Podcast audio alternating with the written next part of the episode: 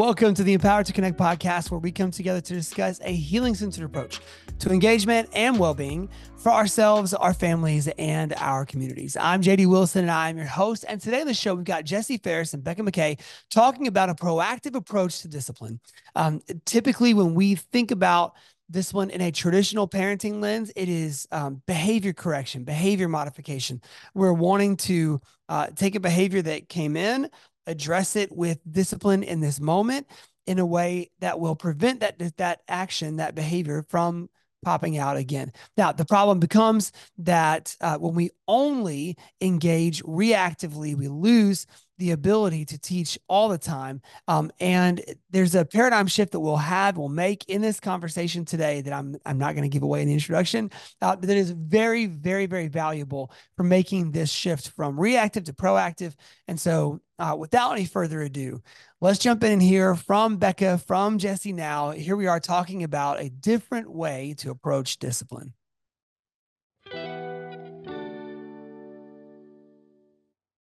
Well, uh, as we talked about in the opening, we're here today with Jesse Faris and Becca McKay, and we're going to talk about um, discipline and and discipline from a proactive lens today. And so, um, Jesse mentioned we, before we started recording, this sounds like something you would do to fix your gut, like a proactive discipline. Proactive um, discipline. It's very right.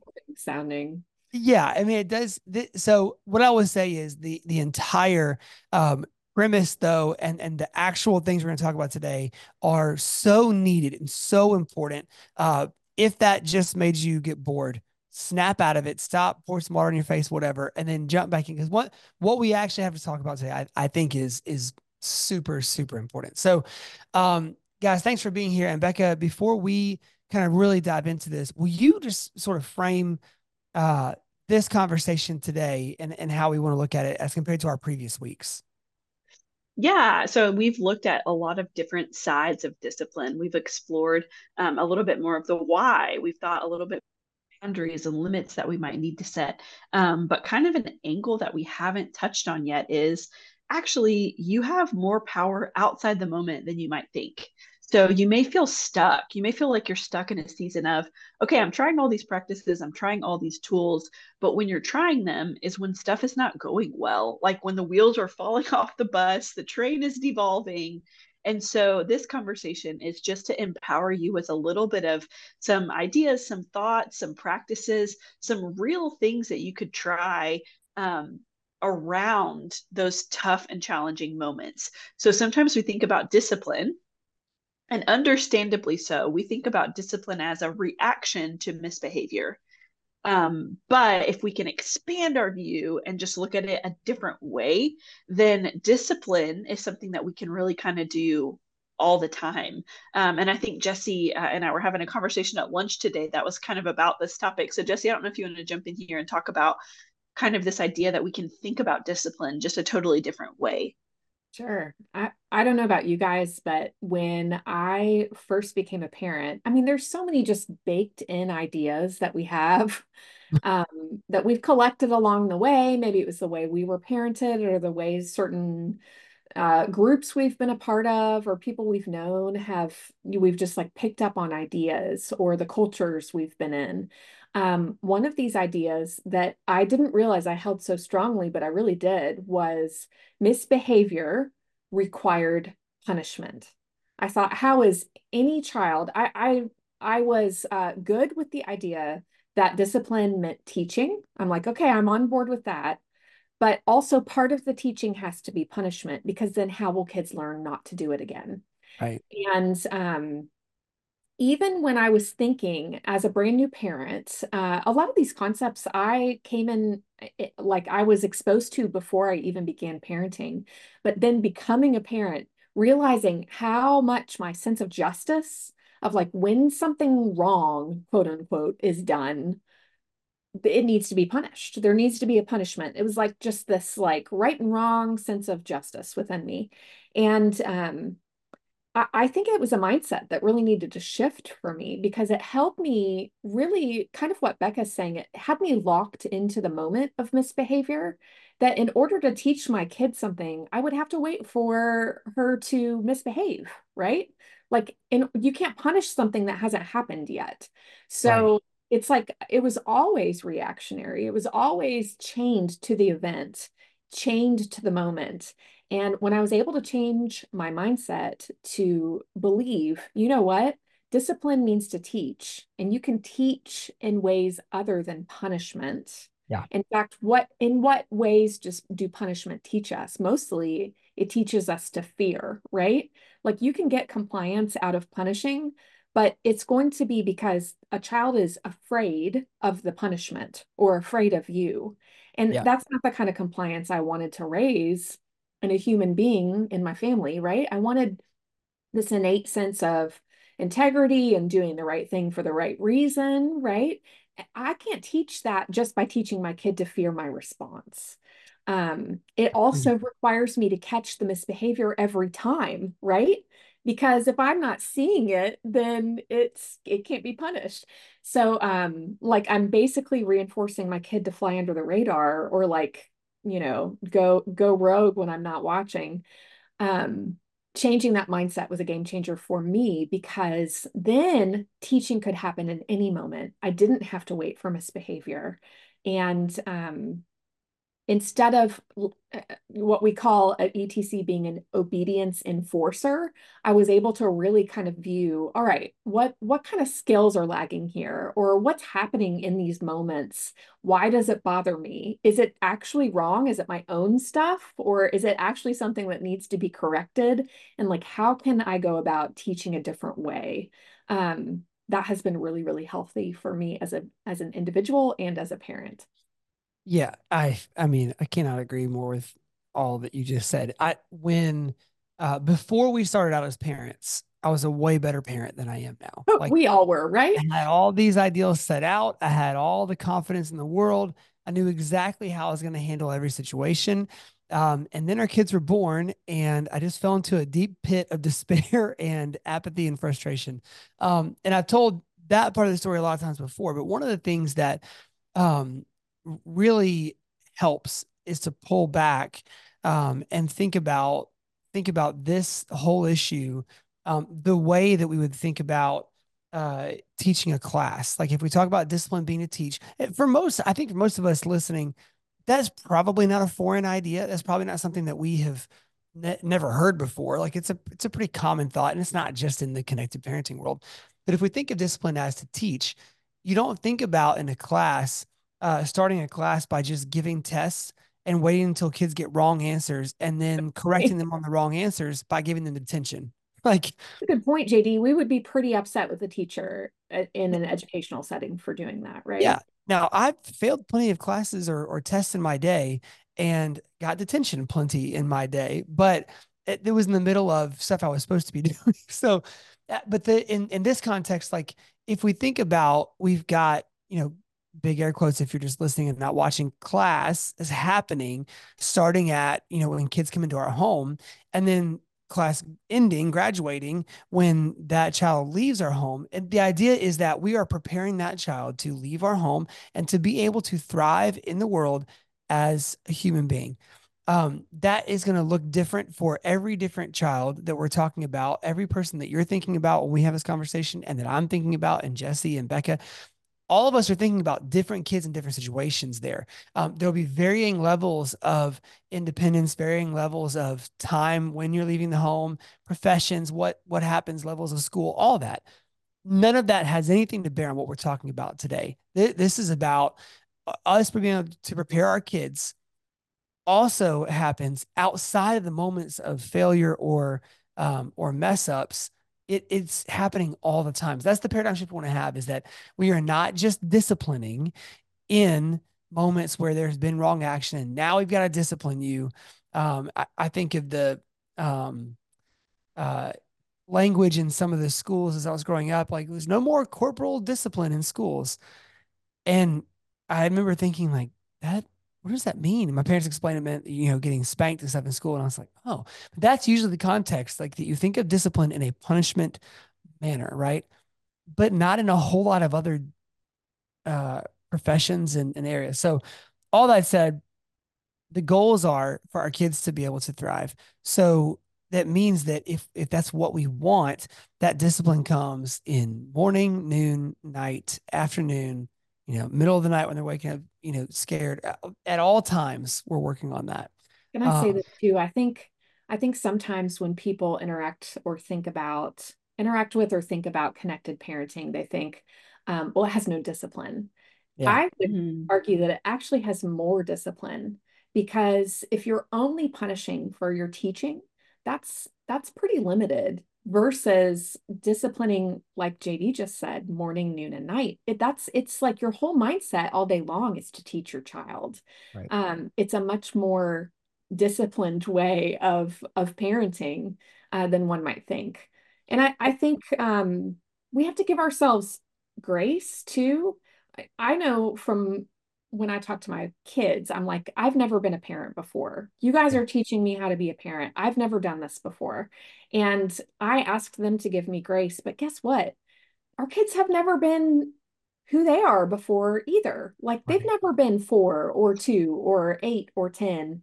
And it's their first time. So we're all just kind of learning as humans. And that is going to require a little trial and error. So it's not that misbehavior is not going to happen. And I think sometimes we can get into this mindset of discipline means, you know, if it's done right, a kid will never misbehave again. Well, no, like we learn from making mistakes as yeah. much as we learn from doing things the right way. And so taking all of it, the good and the quote unquote bad, and learning from those things, I think is kind of the point of what we're talking about. Well, that idea can mm-hmm. be a really difficult idea to get over in your mind. Like if you're trying to make a parenting shift, you've got to intrinsically make that argument for yourself and for whoever you're parenting with to say like, "Hey, we're going to make this shift, and here's why," and you kind of your selling points and all that. But the in if you're not careful, the intrinsic expectation becomes, and once to make this shift, everything will be better. It'll be so much more peaceful in our home and all of that. Well, it's essentially like you're switching schools or switching teachers, right? Like you're you're changing styles of education. It does not mean that you're now expecting your kid to make a 100 on every assignment, every test, have perfect grades, perfect attendance, all that. So if we keep that class analogy going, like that is really helpful as we start into today's today's discussion. Like zero people um, that are listening to this and are parenting at home are going to have 100s or A's across the board for the rest of their parenting career or kids having perfect days and the rest of their behavioral career, right? Like we're all making mistakes along the way. And so what we're changing, you know, is from that punishment mindset into a like skill building and and development mindset. In fact, I, I think we can get stuck too on teaching means I should tell them well, I've told them we don't hit. Well, I've told them that we're kind. Well, I've told them that care about others and we help others and it's not always about you. Like, so I think sometimes, um, even if, like Jesse said, even if we've made, if we've bought in, we're like, yeah, I do believe discipline means to teach. Still, we have to unlearn some of the punishment muscle, the knee jerk reaction. Right. And we have to expand our view on like how how can we teach kids? How can we discipline kids morning, noon, and night? And if all we're doing is just saying ad nauseum, in our family, we don't hit. we're not actually teaching them. We're just right. repeating ourselves over and over again. So I wonder, Jesse, if you could talk about a little bit of like, how do kids, especially, but people, how do people learn? Like, what are some of those things that we can do? That we can do to help foster that learning that we want to encourage. Well, I think that's a really good question. And I mean, what what I was going trying what was in my brain as you were starting to speak, Becca, is that uh, I think if nothing changes in this mindset but our reaction, that's the goal, right? Like, yes, our kids are going to misbehave. I would wonder if punishing kids makes them misbehave less I hmm. don't know, guys. I really don't know. But I I think that is going to be a given. But I think our reaction will change that we are looking for teaching opportunities. And I mean, I get as mad or flustered or or frustrated or whatever in response to these things as the rest of you all do. But I think when we think about how do kids learn, um, that's a really interesting concept. And you guys know your kids, right? If you're listening to this, think through like, what are ways that your kids learn? it's probably as individual as people are, right? So yeah. you, if you have multiple kids in your home, they might study for tests in different types of ways. And I, I would add there are probably those same different types in the way that they're learning their life skills. And I do think that that brings up one of the major ways that we would use discipline, which is to teach a skill. So let's say let's say I have a kid that is just melting down all the time. And, you know, every afternoon this kid is having meltdowns. Um, I think I would wonder what skills could I teach this child? Not how can I punish this kid so they stop melting down, but uh, what skills can I teach this kid to help them when when they're in this situation again? Um, and so maybe I would be looking at some co-regulating and some uh, some ways to help this kid learn how to regulate their emotions. And I would be doing that with them. I'm thinking about um, there was uh, I've had a kiddo in my family who uh, had trouble listening, especially if we were out in public.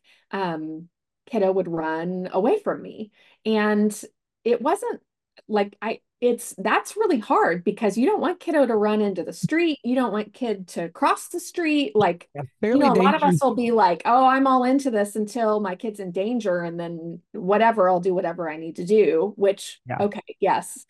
However i learned that there's something innate about um calling out red light and kids just stop because they know how to play that game red light green light right or at least my kids did yeah. So when I go out in public with this child at that age, and we still do this sometimes, we play red light, green light. And I know that kid is going to listen to me. And so you when you play a game like that, you're teaching your kid to listen to your voice, to listen and follow instructions. Um, I wonder what other games you could play to teach skills that are lagging. Uh, does your kid have trouble taking turns? Why don't you play a game like a board game that requires taking turns? It's going to be really hard, but you can support yeah. them through it and just practice. So much of teaching, I think, requires doing something over and over and over again. At least for me, I don't know about y'all, but I've got to practice. I mean, you think about the way that our kids uh, go to sports practices or learn to play the piano. They have to try it again and again and again. They have to practice. And I would say the same is true for a lot of skills that um, we see are lagging as we observe from this behavior. Yeah. That's so good. I I think of, you know, within this conversation, we you talked about having um, a runner. We had uh, years ago we were living in a neighborhood that would probably be described as the hood but just i mean just a, a tough neighborhood. Like it was not always safe on our street um, not always safe you know outside of our house. So we had to have pretty tight rules about when you could or couldn't go in and out of the house um, because you didn't know if like a shooting was about to happen you didn't know if cars were, were you know speeding up and down the street whatever. Um, and and whatever picture you have in your mind like just stick with that for this illustration. But we had a kid who was learning how to open the doors and he learned how to unlock uh, the front door and uh, unlocks the front door, and we're we're out. You know, the kid was three, so it was not on our radar yet. It, like a locked door was in danger. So unlock the door, unlock the storm door, and open the storm door, and they start walking out. And I mean, there was nothing going on, but like this kid walked into the street and ran. I mean, I like tear out through there, yank the kid up, you know, bring him back inside. And we had to have a long like long, long conversation about it. Well, he's still at three, does not comprehend like, hey, like we're also not trying to say like if you step outside, you're gonna get shot. Like that's not an existence that we want to like bring him into, right? But like, with trying to teach him in a contextualized way, could I have brought him in and used a traditional parenting method with which I was parented uh, to drive home fear of ever opening that door again? Yes. Well, guess what? That's outdated pretty soon because then that kid's going to have to open the door on his own when I asked him to, to grab mail or to go get their sister or whatever. Like, so that skill was going to have to be developed to perceive and to listen and just to ask permission. For us, it was you just have to ask before you ever open that front door. Okay. We can't keep you safe if you if you open the door without us. And so you've got to ask permission before. And so ours was less of a game and it was more trying this kid responded really great to like positive reinforcement so i mean literally like a like a sea lion at the zoo like you know, every time that he stopped was like, Can I go outside or can I open the door right now? And we would say no. He'd say, Okay. And we'd throw him an M&M. and like we did that several times. And then it just became a game we'd cheer and give him a high five, whatever. Well, then it just became part of his regular existence. Like I, I'm going to go outside when I'm allowed to. But there's a why now that's now ingrained. And it's a very simple script for him to remember like I can't, mom and dad can't keep me safe if I go outside without asking them. And so like that's how that worked. That stuck and and and was able to like be a part of that kid's life way easier and way more logically than if I had, you know, brought him in and done what would have happened to me growing up. Um, and like just scared him out of ever touching the door again. Yeah. I think if you take I, love your story, JD, because it could have been just about the door, but you actually taught to ask permission uh, in lots of different situations, and so that that's going to serve you beyond that specific situation. And right. Uh, isn't that true discipline? Right? It's not just this moment, this thing that's happening. It's we're teaching skills for life. Um, uh, your your a story reminded me, and I think I've given it on this podcast before, but um, we had trouble losing games at oh, yeah. a certain age sta- stage. Maybe it was me because I'm pretty competitive, y'all know. Maybe it was me that we were teaching that skill to.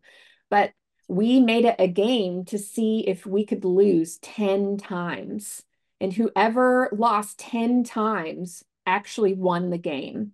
So it's like just play into what you're trying to reinforce and uh, see what you can do. You know, like if if you've it's this idea of scaffolding too. Becca and I were talking about that earlier today of like it might be too big to uh, teach all the reasons, like JD is saying, of like why it's dangerous to unlock the door and go out of the door by by yourself. But you can you can start with the very first piece of that which is asking permission.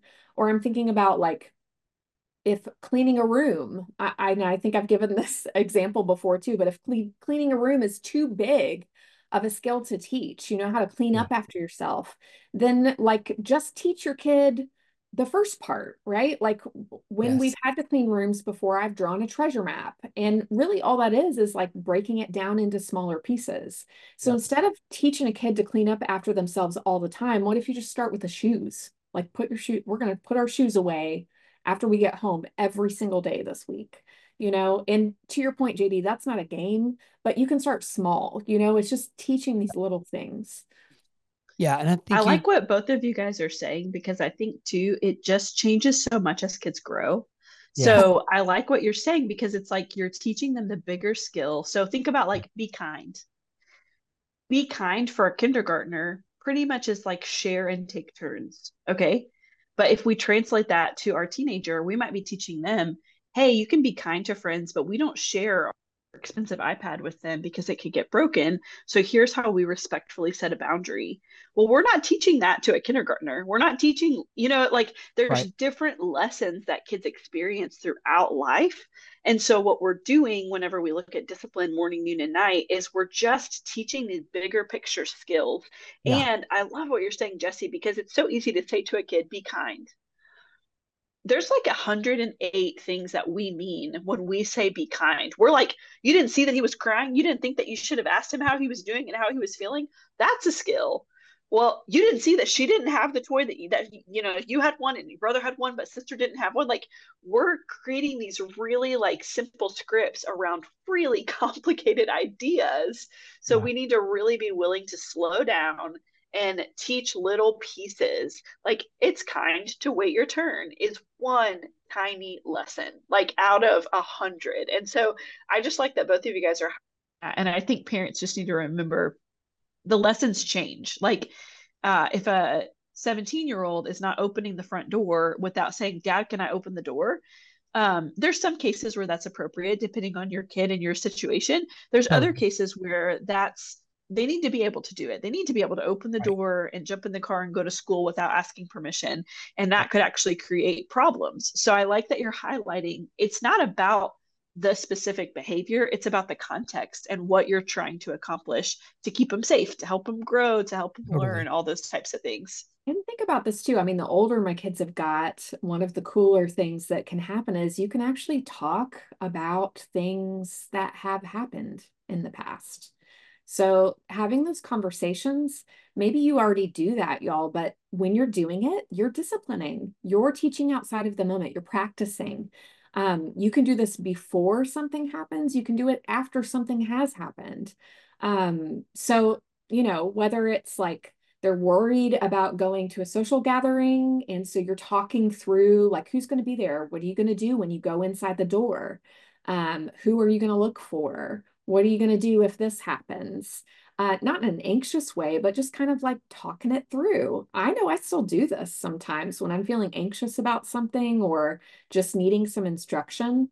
Um, like, what should I expect? What will it be like? How should I prepare?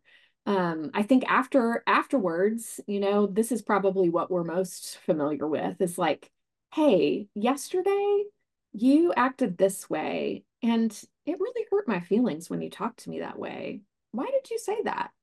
And, you know, I mean, adults can have those conversations with other adults. Adults can have those conversations with teenagers or with kids. Yep. Um, that kind of stuff is just circling back. It's not, it's not just brushing over the behavior. It's, it's going back to it when you guys are in a more connected place. So mm-hmm. I might do that when when I'm in the car with a kid and we are not making eye contact. We're, you know, like held hostage inside the vehicle because it's moving and we're strapped in.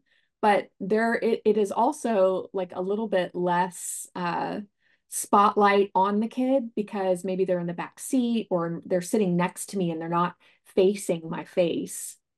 Um, or when you're taking a walk or I, I love having conversations like that at bedtime because i just find that my kids are a little softer maybe i'm a little softer depending on the way the day's gone yeah. uh, and and you know they're sleepy and you're just kind of open to the types of conversations where you can wonder together or or have a conversation um, that's a little more open I, I wonder if we can talk about you know we we mentioned this before recording, but this is a fascinating thought to me. But there's there's some thought, and Gordon Neufeld talks about it some in his um, in his book. Like, or Jesse, if you want to talk about this, but the the thought that attachment, like healthy attachment, actually drives this this uh, habit of learning and trusting your caregivers and asking them for help and leaning on them when you need it. Um, I think this is a I was going to say hilarious. That's not the word I meant to say. Uh, I think it is an amazing uh, thought or idea. And so let's talk about that for a few minutes as well. Yeah, I I also think it is fascinating that we've basically been wired um to for connection, right? We know this, but when kids are attached to caregivers, to safe adults, uh, they desire to receive instruction from those safe people. And I think that is something that happens biologically that I just find fascinating that this, like, it's science. It's the way that uh, our nature works is and if you think about it like y'all think about that. You were probably learned more from the teachers that you felt the most connected to as you were growing up or those coaches versus the teachers that you didn't really like very much. You probably didn't receive very much instruction from them right?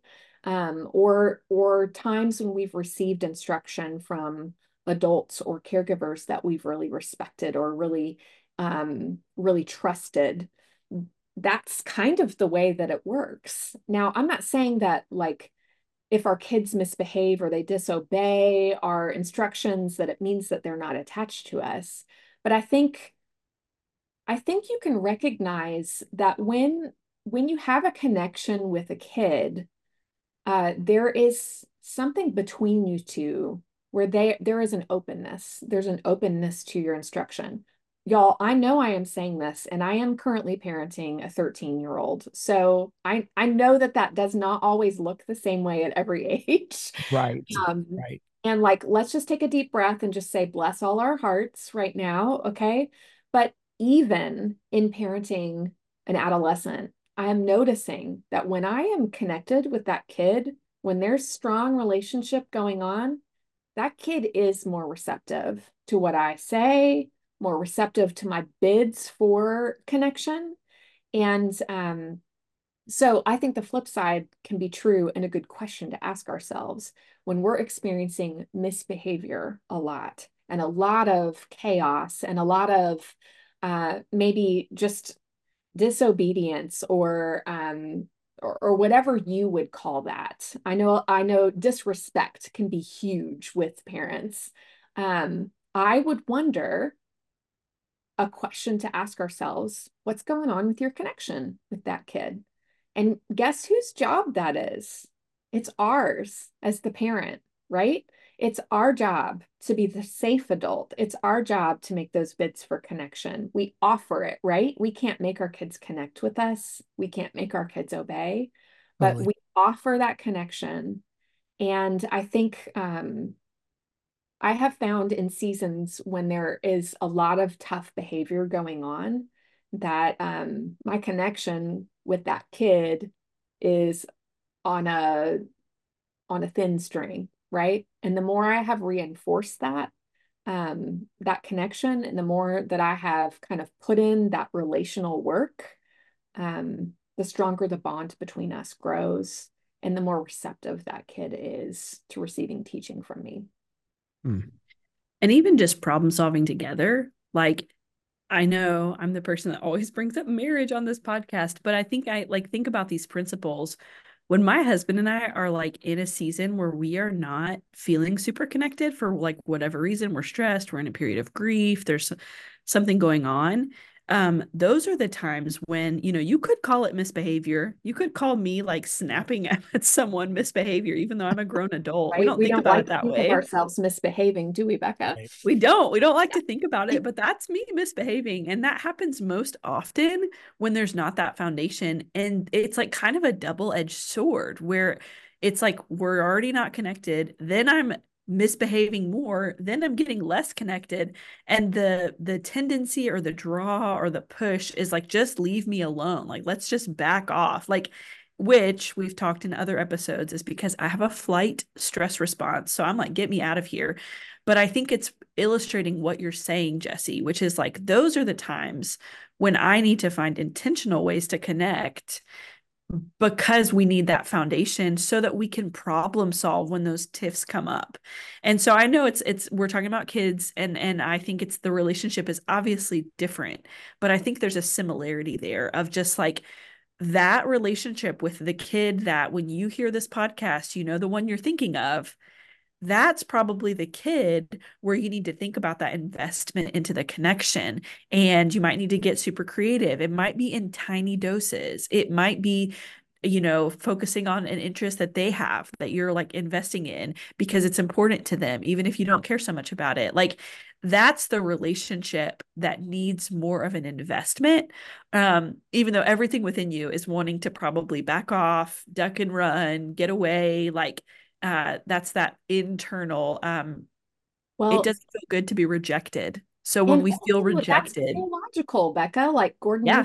would also say that when we're disconnected with someone we are biologically wired not to want to listen to them not yeah. to want to be with them so it's like biology goes against us in, yeah. in that kind of way yeah. yeah but you're so right it's that's when we've got to pull close and it's our job as parents to do that i think I think this is where connected parenting gets a bad rap because it feels very touchy feely to say, um, we've got to create felt safety. We've got to strengthen our connection with kids. And that is included in discipline. Like to think about discipline as connection feels very like, oh gosh, that's not my thing. I want, I want my kids to do what I say. But it's, it's it's leading to a greater outcome. It's leading to an outcome that keeps your kid in conversation with you, that keeps your kid learning from you. I think about even my connection with my mother today and how I am still learning from her as an adult in my 40s. And it's because I have that connection with her. Uh, that's the that's what I desire for my relationship with my kids. Yeah, that's so good.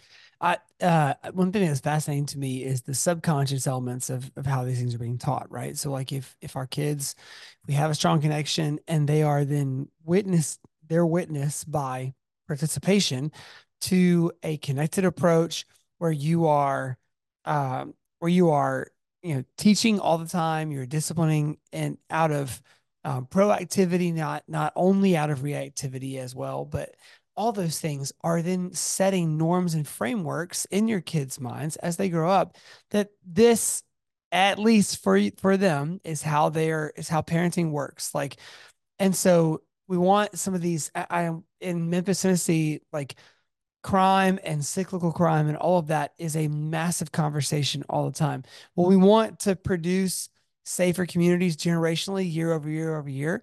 Like let's find more connected families in those communities because those cycles also reproduce right? Like those those cycles also then help to produce um, a a child who's growing up with an understanding of how to create felt safety without even realizing that's what they are creating. Like they're they're finding norms of my parents did this this and this with me and all that mistakes yes all those things. But the the biggest picture there is of what connected parenting how it looks like. It, it mirrors um as it reproduces right? So like as as generations go on like there's some mirroring to that and hopefully some sharpening in each layer of mirrors and um but that is something that, that I love the thought of is that subconscious building that we're doing.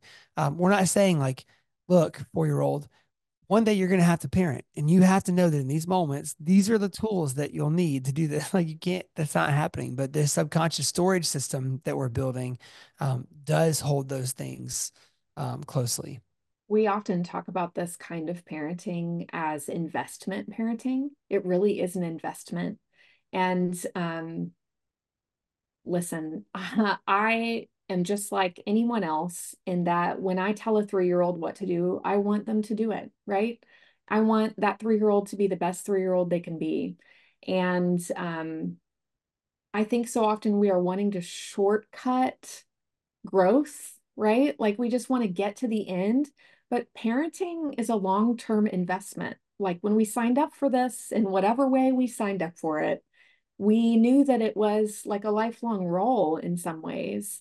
And um, there's no shortcut to learning. Like you just, it's, I think that is almost unbearable. It's very hard for me to hold that messy middle of like, you know, listening to a 13 year old say the most ridiculous thing ever and be, and be like, okay, you know, like to let's talk about that.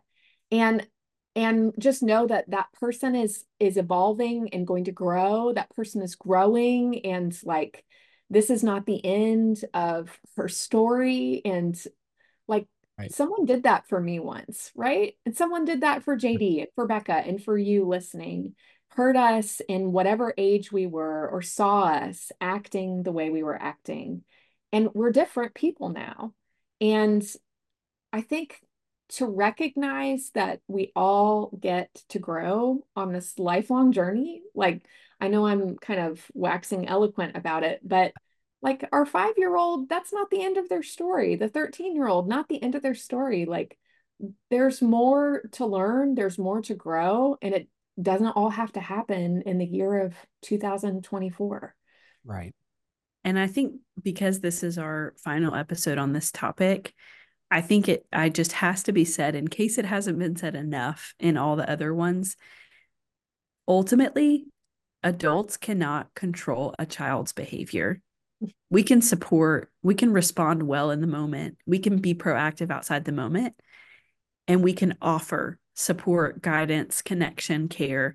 But if you're listening, which I know some of you guys are from like a really really really difficult season, maybe even with yeah. a young adult, um I do want you to remember that, like, ultimately, it's so hard, but parents can't control who their kid becomes. There's a lot we can do, and we would like to focus on that here at the podcast. We like to focus on what we can do, ways we can think about things differently or try different things, because it's important to do that. And it's important to set an environment for learning. But I also want us to remember that ultimately, like, people have autonomy and people have personalities and people have temperaments and people have um, things that they that they deal with and things that they process as they grow. And so just I, I feel like that needed to be said as we kind of rounded it out is like it's so hard not to think about discipline in terms of i'm going to fix that person's behavior. Um, and I know even today, even in any of our episodes, we do give some ideas that we think might help to support behavior, but that's not the goal. The goal is really more internal. The goal is really more about our adult behavior. How are we going to behave morning, noon, and night mm-hmm. to create that environment that is safe for our kids, no matter who they become as they grow? And we we get to grow too, right? So if you're listening and maybe you're feeling a little shame, like I would have in my punishment mindset days of like, oh, good grief, that is me. That's describing me. And I don't know what the next step is. Like, just investigate your responses. Yeah. And like, how how can you teach things in a different kind of way, in a way that um, remains connected to your kid and in whatever way you can offer? Yeah, I agree. um, any last thoughts, you know, in, in, terms of the last thing you said, Jesse, like the, there are some practical things here. Are there any kind of quick hitter practical things you think about within this conversation um, that can be just, you know, bullet points for us to leave with? If you're driving in your car or folding your laundry or whatever you do when you listen to podcasts and you're thinking like, okay, how, uh, where do I start with this? I think I would encourage you to think about the thing that happened most recently in your family that caused a blow up or caused you to feel like extreme displeasure you know? Like what was that thing? What caused it? Was it um i would i would have you think about like is there a skill there that wasn't present you know? Okay so i'm i'm thinking let's walk through something i'm thinking about. This the mornings in my house this week have been pretty chaotic. Um, no one's doing what they're supposed to do. Everything's going wrong. Like everyone's getting huffy. Um, I may or may not have sent a text to my husband just this morning that said, sorry, I came in hot this morning. Like I just like came downstairs and was like, you know, came in big. Um, what I'm going to think about you know, as I hear myself say, when is the last time? I'm like, well, it was this morning. Maybe yours was even like, yeah, as soon as mine was. I'm going to think like, okay, what's what's missing there? Or what is present or what is missing? And how can I su- support what needs to be happening? So I'm thinking, okay, I, I think we probably need to like reset our routine, right? Like there's something that's not happening that should be happening. And whether that's like going through what we do in what order, or like, do, is our morning routine off? Do we need to like, do I need to wake up earlier so I can go down and be present to like help with the transition? Do I need to like, I probably need, my husband and I texted a little bit about it today too. Like, okay, we probably need to talk through what's happening in the mornings. Those aren't feeling great um, that to me is the discipline. That's the discipline that we practice. Um, my daughter was recently asked, like, what what's the punishment in your family? You know, they were like in some kind of youth group thing, and it was like an icebreaker. And she couldn't come up with one, which was hilarious. But I think it's because so often we're teaching those things in the way that we just reset, you know?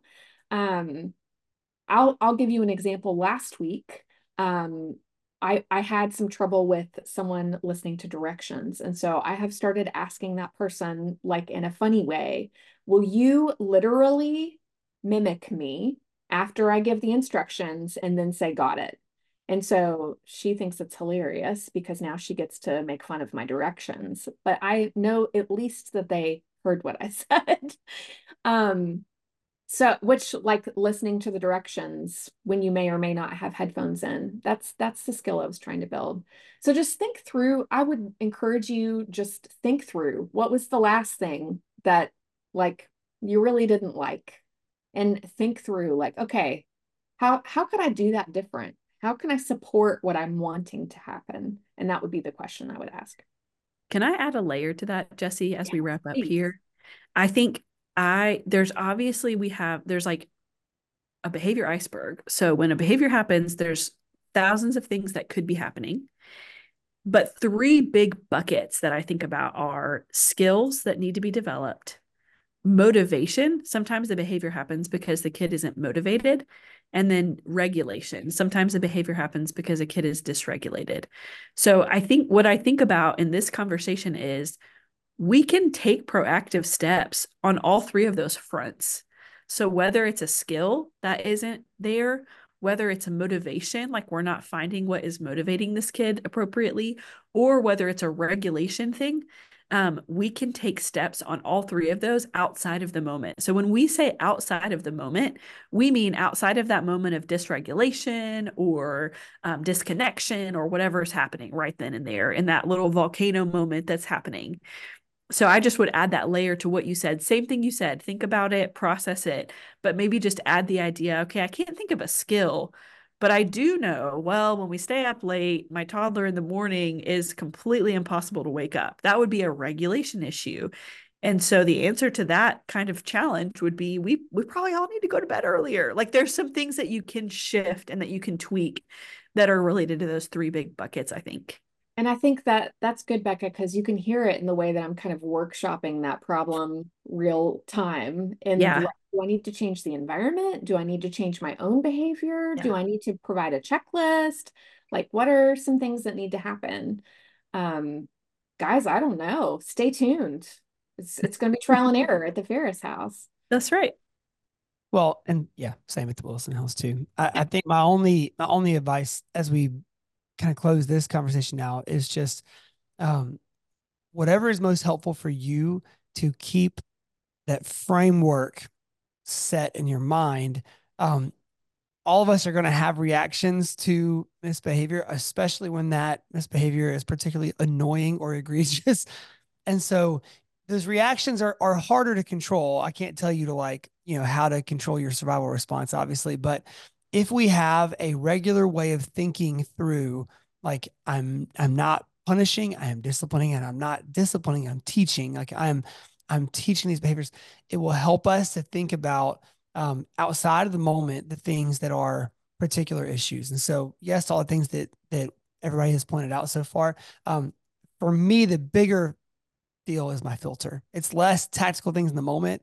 Um, if i had the filter set right like i can take a behavior in a moment and then begin to think through it the proper way, still addressing it. Misbehavior is still not let go, but being addressed in a more holistic, hopefully better long term way than just in the moment hammering out uh, punishment to break behavior. And so, uh, work on your filter, your framework uh, that you have for discipline, and um, hopefully the series has been helpful for you. I mean, it's for being a person who's on the podcast talking and listening each week, like wildly helpful for me, especially through the holiday season um, as we were recording these. And so, um, yeah, guys, appreciate all of your insight today. Thanks for being with us. Thank you. Uh, well, again, a huge thank you to Jesse and Becca, and and I have needed this every bit as much as um, any anybody else listening because um, this has been one area I've always struggled with, and um, we talk all the time on the show about how our upbringing, how our our um, environment, how all the experiences that we have in life play into how we parent, um, and only thinking through parenting from one lens for so long um, lends itself to uh, easily forget or easily uh, lose track of ways that you're trying to change. And so, taking a more connected approach, a more attachment centered, attachment focused approach in our parenting means that we're going to have to be retraining ourselves all the time. And so, today, all I'm telling you was a um, helpful reminder for me, and what I hope it was for you as well. And so, um, I'm leaving today thinking about when I am um, at home engaged or disengaged, uh, I am teaching, and when I am uh, on it with my kids, and when I am uh, making mistakes and having to repair, I'm teaching. So all those things are helping to play into um, the the discipline that I am uh, bringing into our our lives and within our family. And so uh, I've got to be mindful of that. And so we're going to shift from only thinking reactively to thinking proactively and thinking about uh, discipline as teaching all the time. So, uh, for everybody here at ETC, I hope that today was as impactful for you as it was for me, for Kyle Wright, who edits and engineers all of our audio. Uh, for Tad Jewett, the creator of the music behind the Empowered to Connect podcast, I'm JD Wilson, and we'll see you next week on the Empowered to Connect podcast.